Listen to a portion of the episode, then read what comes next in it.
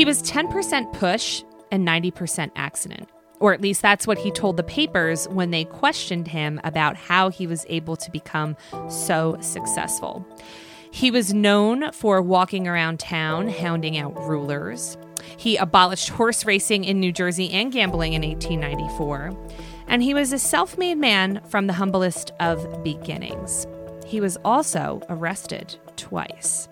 It's Leslie Sharon-Beck. You're listening to Heirloom Historical. And on today's episode, we're talking about my hometown Asbury Park's founder, the brush daddy himself, James A. Bradley.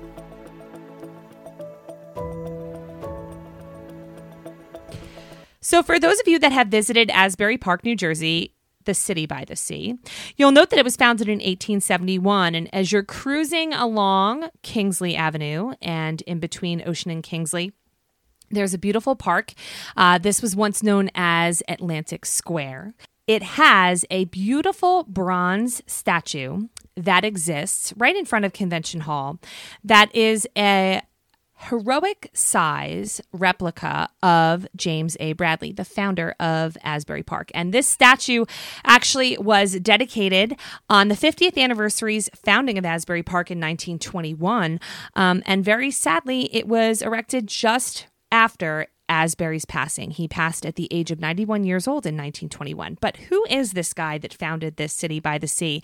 And what lasting legacy and impact can we see in the town of Asbury what he has done for us here historically. A little bit about Bradley. He came from very humble beginnings. Uh, he was born in 1830 on Valentine's Day. And his birthplace was actually in Staten Island. It was in the Rossville section of Staten Island. That's the South Shore for all of my Staten Island natives that might be listening. He was born in this place called the Old Blazing Star Inn and it was essentially a hostel. Now, ironically, Francis Asbury, who Bradley idolized, actually stayed there as well. He was a member of the Methodist Church.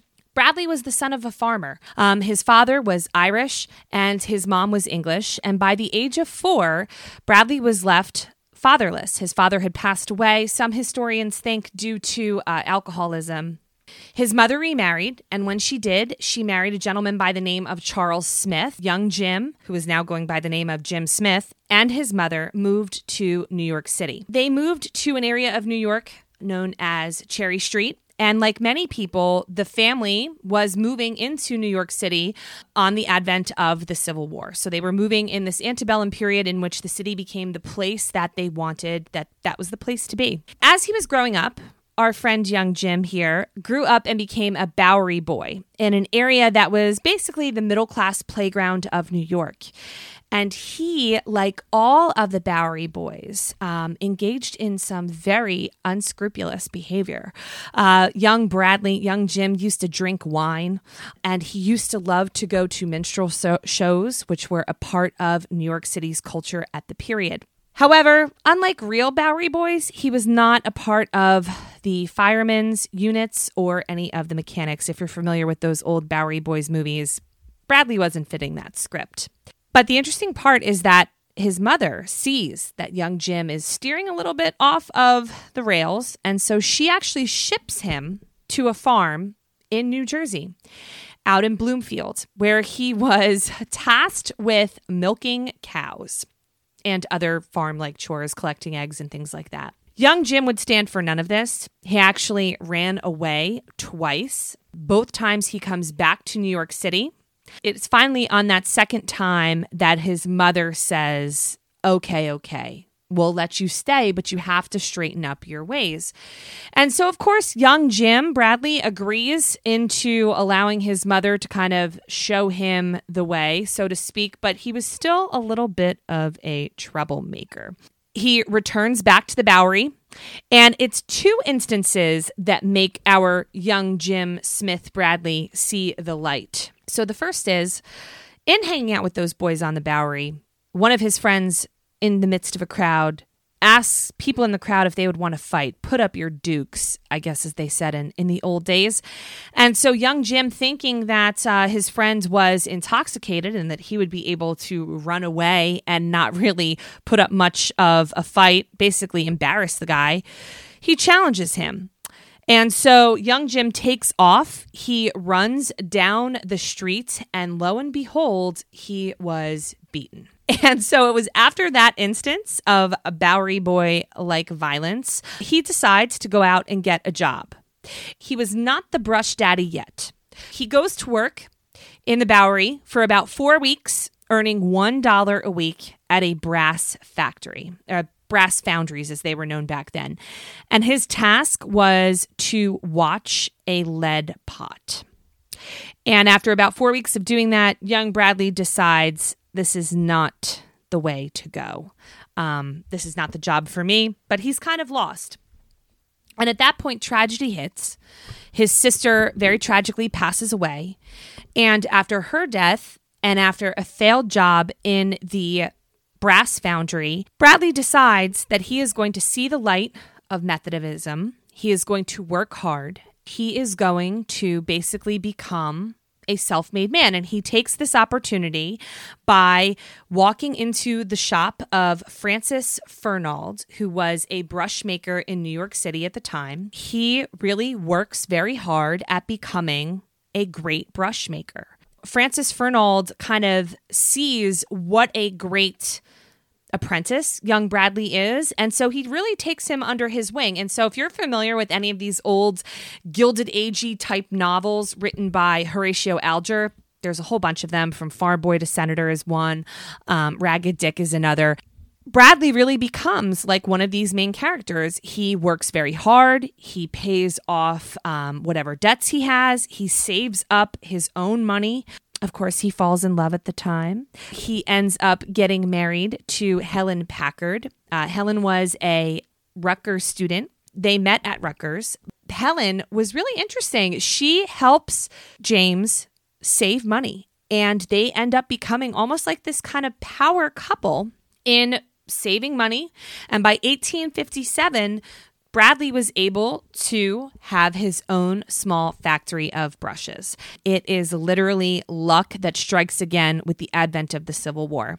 And Helen really goes on to help him out throughout most of his time in the factory, as well as the founding of Asbury Park. It was uh, funny. She passes before James does, and uh, newspapers Asbury Park press clippings at the time referred to Helen as the first lady of Asbury Park. There's another great clipping that talks about how rough rough men and mechanics and workers here in town thought of her as a goddess. Helen ends up summering here in Asbury Park once the town is founded. She will summer here with James and then she'll return back to New York City. She lives basically uh, at the St. Denis Hotel and she does a lot of great things Bowery mission work, Salvation Army work. And she also, like I said, helps James out in the founding of Asbury Park and really keeping this place afloat and making it the place to be in the summer. So, this brush factory.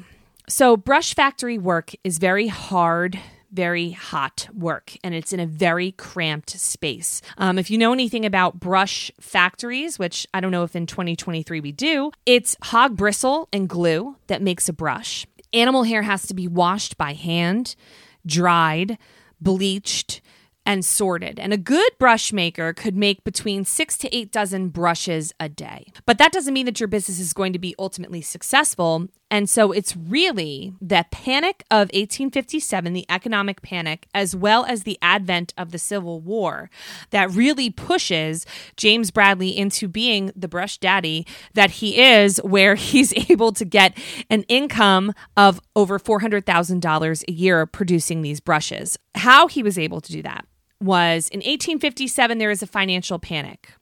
And of course, the whole nation is in an uproar. The good part about this panic was that the call loans that Bradley had out against his business were never recalled back. By the time that the Civil War starts in the North, the North is going to protect their businesses and their uh, mercantile industries for themselves. So Bradley was in the market of making all sorts of brushes for cannons.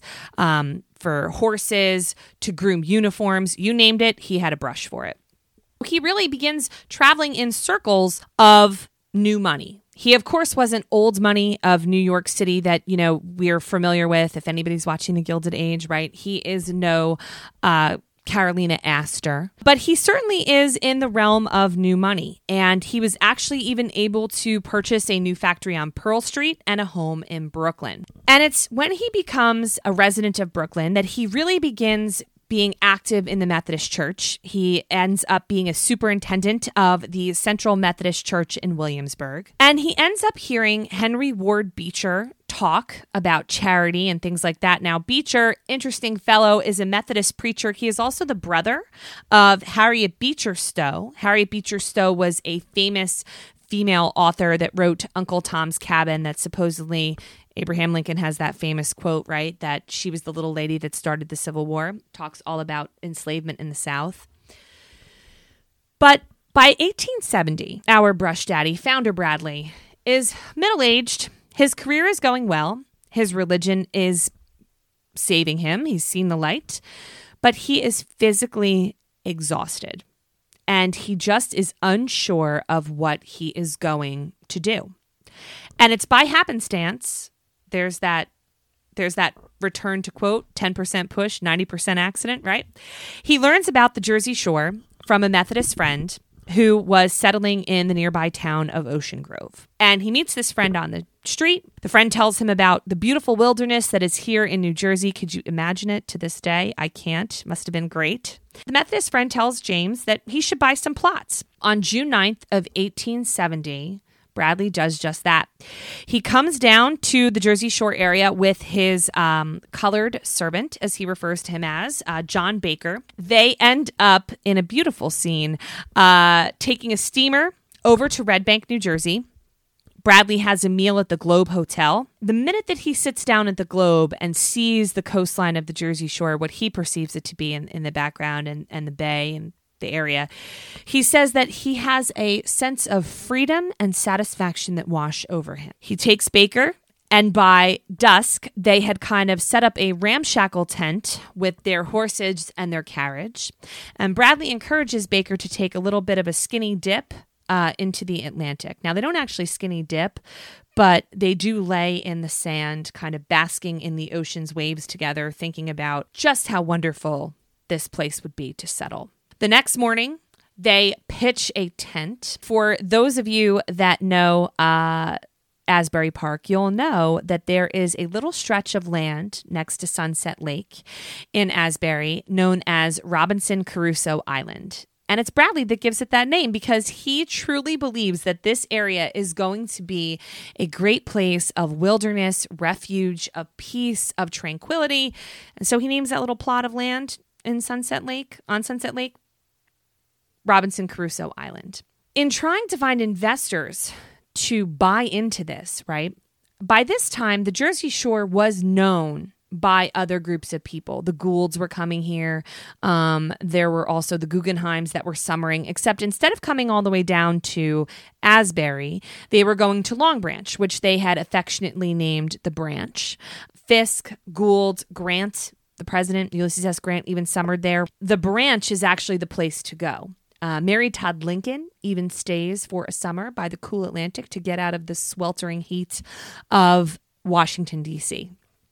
So, Bradley realizes that if he's going to do this, if he's going to make this push, he's going to have to do it on his own. He ends up borrowing $90,000 against his business and his home to buy the 500 acres of scrub oaks that make up Asbury Park. His dream is that it is going to be a wholesome, moral community that would also attract tourists. I think he did a pretty good job because it is still attracting tourists to this day. Now, wholesome moral community, I think that went out the window the minute that pharmacists had figured out the way to get around Asbury's um, no alcohol law. And that was as back as early as the 1880s. But the cool part about Asbury is compared to other shore towns, if you come here, even take a look at Asbury compared to uh, Wanamassa, Deal, Ocean Grove, etc., is that when Bradley sets up the design. He sets up that Main Street will run from lake to lake and that it becomes a large cross section of grids. What's interesting is as you come down all of these streets in Asbury, they end up becoming wider by the ocean to see the view. He really wanted the people that came here to vacation, whether they were day trippers or whether they were extended stayers, to have this unobstructed, beautiful view of the ocean. The streets were designed so that they would be wider by the ocean so that you would get that unobstructed view. He ends up creating a promenade by the beach, which is now our beautiful boardwalk. And he ends up naming some of the streets that you're familiar with after his favorite Methodists. So Kingsley uh, was a Methodist bishop. Heck Street here in town was a pre Revolutionary War Methodist family. Webb was an elderly minister, and Cookman was a minister that helped to purchase Ocean Grove. So it seems like everything is going swimmingly. And if you think about it, if we fast forward to the mid 1880s, by that time, just a mere 10 years or 15 years after Bradley's founding, we have in Asbury Park alone over 200 hotels and boarding houses and 3,000 year round residents. And they were able to thrive because Bradley was really um, instrumental in establishing a sewerage system here in town. He was a little paranoid about disease. He wanted to make sure that people came in here and that they were able to stay clean and healthy. And so he establishes really the first sewage system along the Jersey Shore. Then we also see that shops begin getting themselves established, like Steinbach's, which is now um, apartments on the top, and there are stores like Lola's European Cafe on the bottom. That was originally known as the Ocean Palace, and the Ocean Palace actually had the first escalator. The beach was, of course, a draw because of that invigorating salt water. And by the 1880s, people were writing a lot about how the ladies of Asbury would bathe on those beaches as beauties with a full face of makeup, bleached yellow hair, and v neck dresses. Now, the funny part is the wilder that Asbury Park got, yes, that was wild for the 1880s, a v neck dress, the more staunch Bradley became. So, Bradley was known to go on patrol throughout town. He would break up couples that were attempting to spoon or perhaps lay a little bit too close to each other on the shoreline for shame. He even in- was instrumental in having the beaches of Asbury closed on a Sunday at 8 a.m. and all barbershops were locked down by 10:30 on a Sunday. He controlled all aspects of the early buildings here in Asbury, so whether you're looking at the Paramount Theater and Convention Hall all the way down to the casino, he was instrumental in that, and that's probably because as was reported in newspapers, all aspects of buildings were controlled by him he had no lunch. He was an apple eater. And on days when there was a celebration, he would have himself two apples for lunch. He was truly remembered in legacies, uh, in his memorialization as a town hero. Um, and there are all sorts of these uh, wonderful euphemisms about Bradley that um, he saved two people that were drowning in the surf off of 7th Avenue. He was a novice writer. He wrote a little kind of poem short story known as Queen City. He loved molasses candy.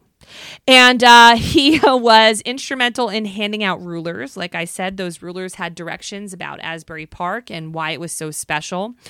And of course, he was a staunch advocate of prohibition. He did not want any liquor into, into his town at all, or gambling for that matter that brings me to his two arrests.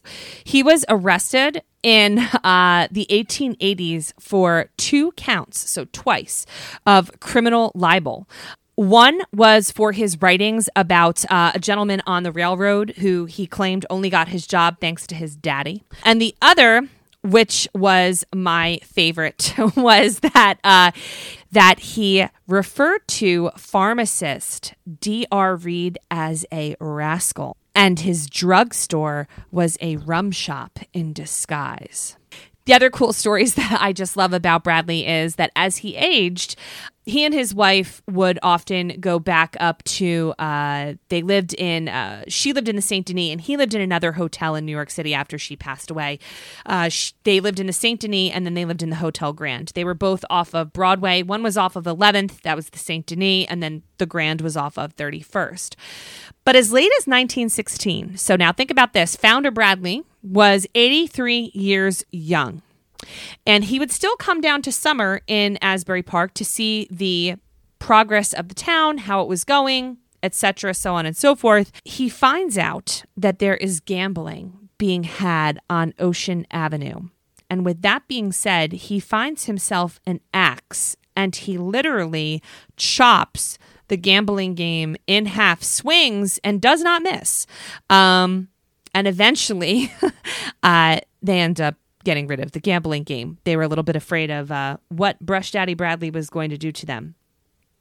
He was also really just a big proponent of New Jersey tourism. Um, one of the craziest things that I think about is when you come to the boardwalk in Asbury today and you're walking down from Convention Hall, which was designed by Warren and Wetmore, uh, Grand Central Terminal uh, in New York City. They also designed beautifully architecturally put together, all the way down to the casino. You know, you're, you're passing by these little shops and stores, and, you know, there's the pinball. Um, the Silver Pinball Arcade. There's a bunch of different restaurants and things like that. But if we were here in Bradley's day, those would all be gone. And instead, what you would see on the beaches as well as on the boardwalk would have been random items that Bradley had found in his escapades throughout New York City and, and the likes, and even some live animals that would have been here up until the winter time when Bradley would dispose of them and bring them back to the zoos and things like that. But he was really the architect of the beach. We had a Roman tub that was huge, that was somewhere located along the beach. There were old boats that children were allowed to play in and things like that. So he really is just a true uh, founding, founding gem here in town. Eventually, Bradley becomes too old to come down to the shore. He was battling face cancer he had bladder issues and he was 91 and he very sadly passes away just a month or two before the unveiling of his heroic statue in Atlantic Square which they were the town was intending to be a memorial park in 1921 the cool part is the statue still stands. It's obviously uh, in front of Convention Hall if you are on Kingsley. And you can take a look at uh, Bradley with his bowler hat and also clenching one of his very famous rulers. Statue cost about $17,000 to be built, and it was designed by Giuseppe Moretti. Uh, he designs the brass statue, and it's really cool. The next time you're in Asbury, come and check this out. There are four panels at the base, and each depict Asbury Park's founding. One talks about Ocean Grove and it shows you Baker and Bradley in the wilderness with their horses and their tent pitched. I don't think that they're doing uh, skinny dipping, but they you can see both of them there. Uh, one is of the Asbury Avenue Pavilion. The other is of the post office in Main Street. And it kind of just shows you the beautiful way that the town has progressed up until the 20th century. Uh, now, Bradley's passing was mourned by people here in Asbury uh, from all over the place. Um, and he was actually buried not down here, but at Woodlawn Cemetery, which is one of the largest cemeteries in New York. The statue still stands, so if you come take a look at Atlantic Square, you'll be able to see James A. Bradley who I refer to as the brush daddy of Asbury Park, just goes to show you what a kind of interesting story a self made brush manufacturer makes and turns a city by the sea. Thanks for listening to our first episode of Heirloom Historical. If you want to read more about Bradley and the interesting history of Asbury Park, there are a couple of books that I would recommend, and I will link them in the description below. One of my favorite books on Asbury Park is by author Daniel Wolff, who I have seen in person. He's fabulous. It's called The Fourth of July Asbury Park, a history of the Promised Land. If you're a Springsteen fan, you're going to get all of those references. Um, and the other books that I really love uh, is Asbury Park's Glory Days, The Story of an American Resort by Helen Chantal Pike. And of course, there are other great works by my friend Joe Bilby, who writes a great little consolidated history of Asbury Park. I'm sure we'll be circling background to that one if we talk a little bit more about uh, Clarence Hetrick, the baby parade that was here, super interesting, uh, and other uh, instances. I'm Leslie Sharon Beck. Thanks for listening to Heirloom Historical. Join us next week when we're going to talk about the Wickedy Witch of the Jersey Pines, one of my favorite interesting folklore legends of Jersey.